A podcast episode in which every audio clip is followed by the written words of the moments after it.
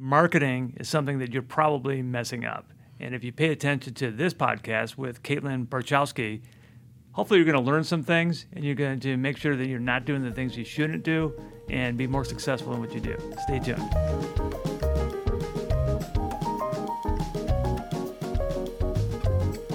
Katelyn, how are you? Good. How are you? Good, good. I'm very happy that you're here today.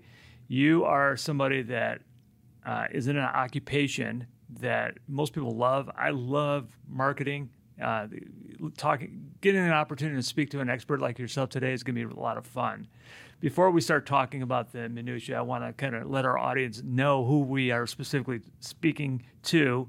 Uh, Katelyn is the founder of Storied Lane Marketing, a marketing consultation and design company that helps small businesses and nonprofits tell their stories in new ways that resonate and provide value.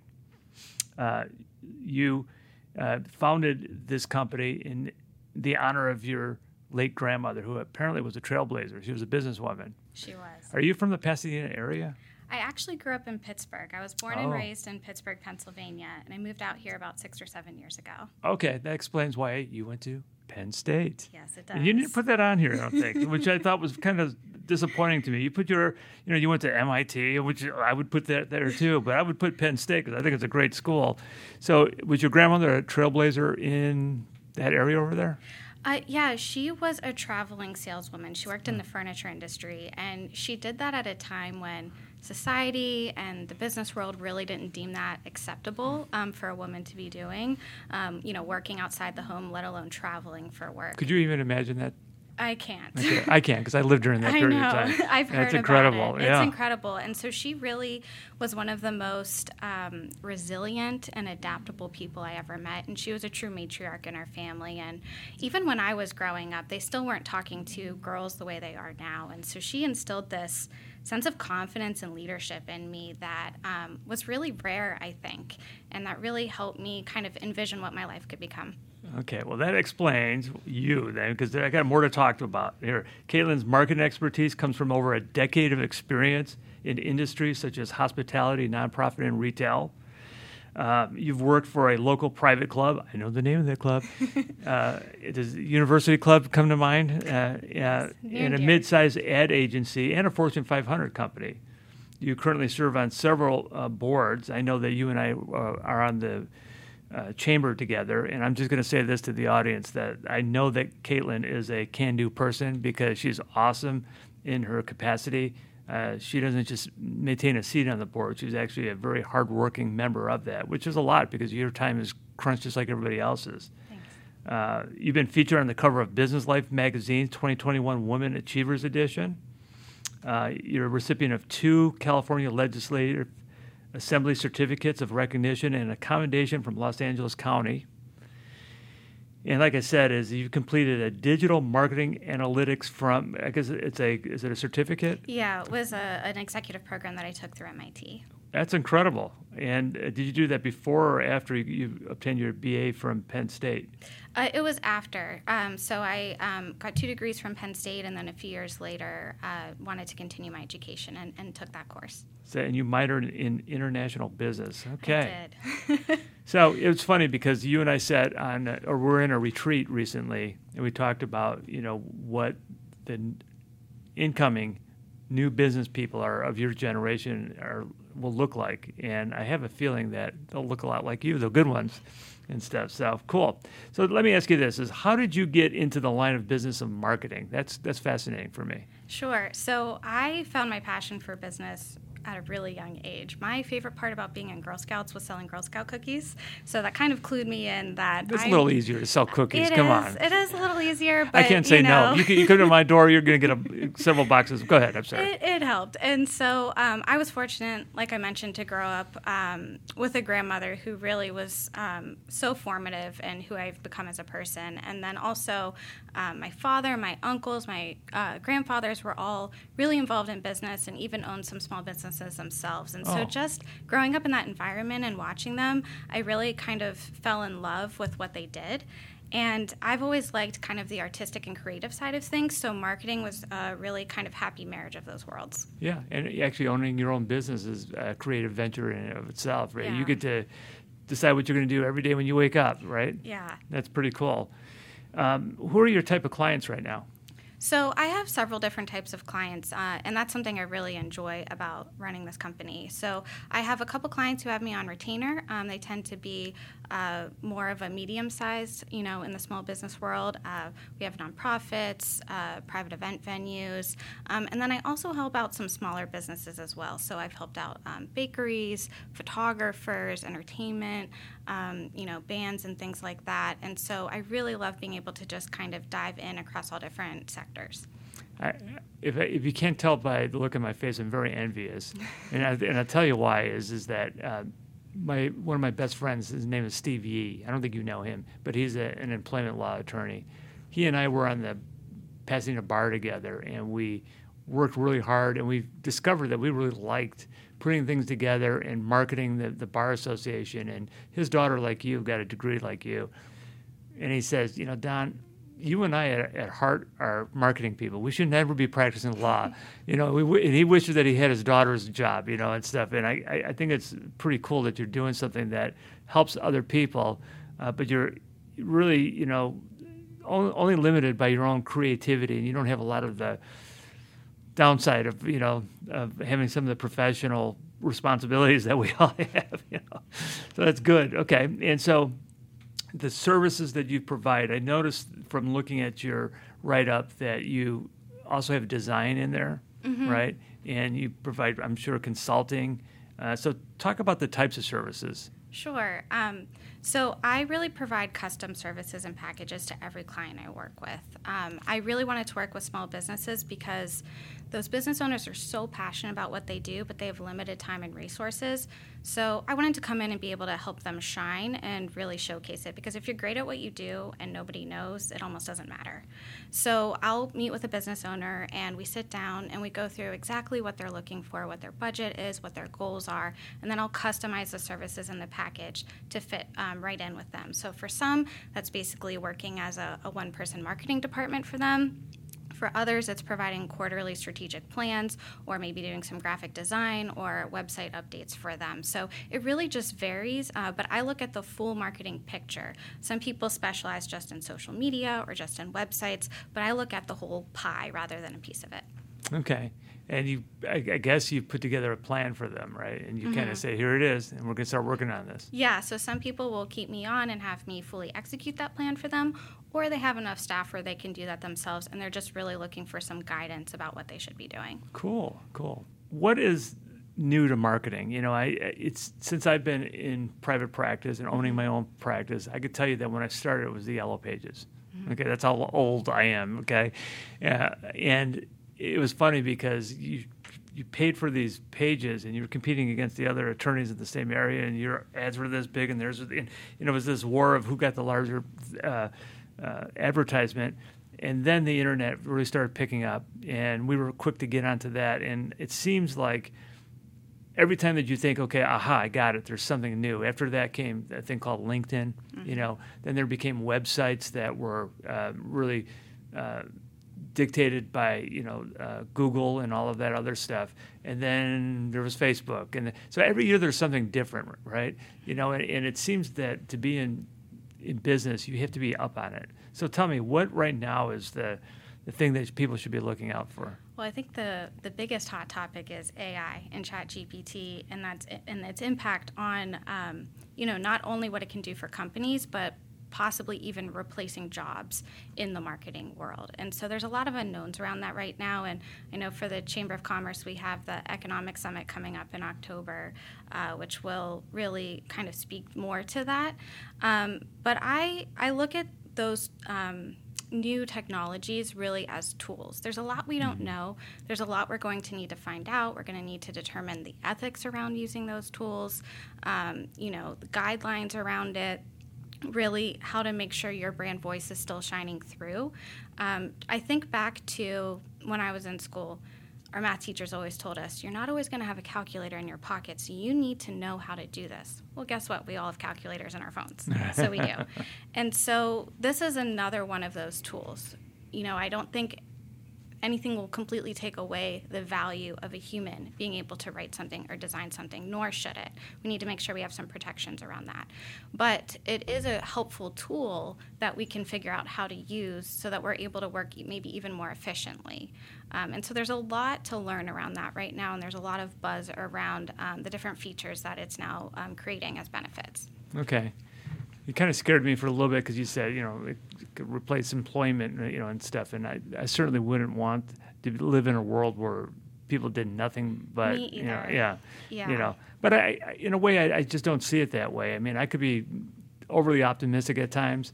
I like to think of technology as a tool, like you do. Mm-hmm. You know, so if AI is used as a tool and not actually, you know, making people, you know, obsolete, how would that work in marketing? Is it something like, you know, hey, I want to create a web page, and you press a button and this thing kind of asks you some questions, or, or what? maybe one day but um, i i think nothing will replace the value of a person really driving that effort forward um, and i think also part of what's so important as marketing is um, your uniqueness and the story that you tell and so i think of it more um, more along the lines of you know we send emails now. We didn't used to send emails in the office. That has sped up our communications and made what we do easier Um, really? or it's maybe increased the amount of work that we have Yes. and the hours that we work Stress. but um, you know it's changed the way we work but it hasn't changed uh, the importance of you know the human interaction and the human behind that so it's hard to predict exactly where this will go i think there's a lot that we need to learn and like i said developing some ethics around it too um, but I, I just will always view it as a tool um, and something that we should learn from but i definitely would not encourage someone to just type something into there and just spit it out and use it in their marketing and not review it or put it in their voice or tweak it for their brand. Um, that that would not be something I advise you to do. Yeah. Well, you need to update things constantly, Yeah. right? There's also a matter of taste, you know, and I think that's what makes the difference between successful and non-successful. A lot of times, or unsuccessful. You know, if you just rely on uh, AI to do that, and you go, "Boy, that looks great," you know, because you have no personal taste, you don't have an expert in there kind of talking to you. That could be that could be problematic. Yeah, and that's something that's really interesting about marketing in general, where um, your job as a marketer is to make something easy to understand, to make it an instant get it when someone sees it, um, to really move them in the direction that you want them to go. Sometimes people see something that's easy to understand and they make the mistake of thinking that it's also easy to create. Um, and those are very different things. And so um, that's why I would also caution people against thinking, oh, I can do that. Or I can just type that into ChatGPT and it'll spit it out for me. There's a lot more that goes into it besides that. And so you do need that strategy behind it. You do need that unique voice. Yeah, absolutely. So, since we're talking about things that are new, what's no longer relevant? What do people should kind of say? Yeah, that was good maybe 10 or 15 years ago, but it's not so successful anymore. Yeah, um, I think even just looking at the world of social media, the landscape of different flat, the different platforms has really been shifting a lot over time. Um, there are certain demographics that are, you know, favor one platform over another, um, whereas previously everyone was on Facebook. You know, and Facebook is still a powerful tool, but you've got Instagram, you've got TikTok, you've got you know all the various platforms. So it's really important for someone to understand where is their target market and to meet them where they are. You don't need to be everywhere. Most small businesses don't even have the resources to do that. So you need to be efficient in, in looking at these tools. And just because maybe Facebook was the right place for you, you know, a few years ago, it may be Instagram now or it may be TikTok based on what your business and your audience is. And so you always want to make sure you're kind of evaluating where you are um, because, like I said, something that worked a few years ago may not be working now. I've noticed that everybody's got a camera these days. Mm-hmm. Everybody's a Hollywood movie star. Everybody's got a podcast like this, right? you know, um, you know, so it's kind of taken the sting and the surprise and you know the novelty. You know, it's just it's just there, you know, and stuff. And I wonder if there's a water down effect with that, where everybody's, you know, every realtor in town's got something, you know, going. They got the drones flying over and all that. It's almost like we're being bombarded by social media commercials, you know, and stuff. Mm-hmm. So there's a way of making yourself still unique in that world. For sure. Um, and especially when you're honing in on who your target market is and you're speaking to them and you're doing that in an authentic way and telling your story. And think about, you know, if you walk into a museum, right? There's art everywhere. But there are certain pieces of art that may resonate so much more with you than the friend you brought with you because you have a different life experience and you have a different outlook and you have different needs. And so what might be amazing piece of content for one person doesn't resonate with another. And that's fine. Um, that's really kind of what you want. You're not for everyone and everyone's not for you. So you just have to find your people. That's fantastic. Since we're talking about carving out your markets, we were uh, having in our, our marketing meeting recently that there's a, there was a discussion about the fact that remote working has really entered into uh, people coming into markets that are really far from where they where they're located. You know, mm-hmm. it wasn't like that before. So you know, uh, I my friend again, who is an employment law attorney, told me, "Hey, I'm doing cases down in San Diego now because my court appearances are remotely. Mm-hmm. I don't mm-hmm. have to be there all the time, so it's convenient. I can do that." I think that that's something that is here. It's only going to get even more and more. Uh, so, would you agree that you have to look beyond your immediate space because it could be invaded? You know, by people that are coming. There could be people pe- uh, practicing family law that are from Sacramento now, right? I mean, you're competing with a, a larger group of people because of that. You are, but I also think that's an opportunity to dig into what makes you different and why someone in your community would choose you. Okay. Um, so when you look at large corporations, for example, who have branches or stores or whatever their business is all over the country, um, they will tailor what they do to the different regions but no one is going to know that community like the people who live in it. And um, if you can do business with people who you feel like know you, understand you, understand your goals, understand where you live, the challenges you face, that's not something that someone else can as easily compete with. So that's definitely, you know, an influence that there could be more competition than you're even aware of because you're not visually seeing it in your space. Um, but I think kind of going deep in your community can be your superpower. Interesting. I like that.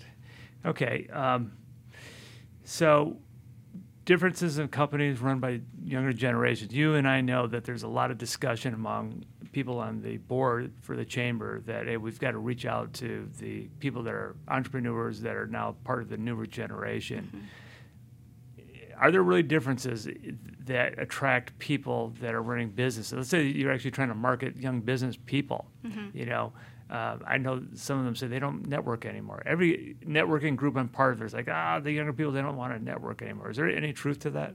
You know, I think people do. I just think they may be doing it in different ways. Okay. Um, than what we've traditionally seen, and I think part of that disconnect is you know, look, every time there's different generations, there's always the stereotypes, the jokes people make about each other, um, things like that. But I think where that causes harm is when people start um, using those stereotypes to say, nobody here wants to do this, or nobody here wants to work this way. And that's usually not the case. And people need to be able to kind of, like I was speaking about before, meet each other where they are you know, one person's communication style, even amongst the same generation, may be completely different than someone else's. And so you need to kind of have an understanding of, you know, what motivates that person or your team, your staff, that group of people. And you need to maybe tailor your style a little bit, you know, to motivate them and to get them where you want them to be. And so rather than trying to force a group into the same path that maybe one person took, there's a lot of different ways to get there. And I think it's being a little bit more open minded about the different ways they may want to be reached or the different ways they may want to meet each other. Okay. You, again, going back to the design part of your mm-hmm. business, when you talk about design that you do, are you talking about uh, logos? Are you talking about designing websites? What what are you specifically talking about? All of the above. Okay. I do um, logos. I do flyers, websites. Um, you know, really kind of any piece of collateral someone needs to have made. Um, alternatively, if they already have a graphic designer that they work with, you know, I'll work as a in the content manager role and really help make sure that the content and the strategy is being guided so that the business owner doesn't have to be so in the weeds about, you know, is this the right word or is this the right placement for it, and I can help lead that strategy too. Cool. So I, I think I know the answer to this, but most people that have businesses need your services, right? Yes. yeah. Why is that? You know, it's really why I stepped into this space with small business um, because I really saw a gap in the market. I'd spent my, you know, at least half my career working, um, you know, on more national campaigns or international campaigns where um, people were you know, a little bit like data sets. You were still marketing to people, but it was on a much more of a mass scale. But with small business, you're marketing to your community, you're marketing directly to people and people you know. And so sometimes people will um, rely a little too much of, oh, well, my friends will come and support me.